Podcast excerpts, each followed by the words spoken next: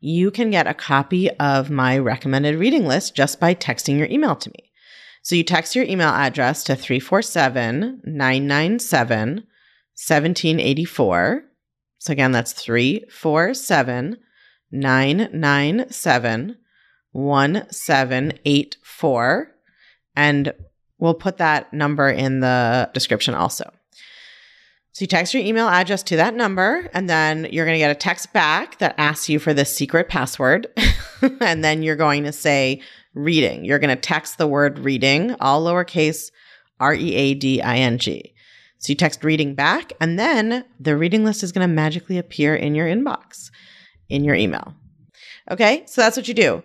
Try to use all lowercase letters that will make it as seamless as possible for you. And if you're already on my email list, if you already get my emails, please use the same email you already have on the list if you remember it, because otherwise you're going to get all my emails twice. Although that's not necessarily a bad thing.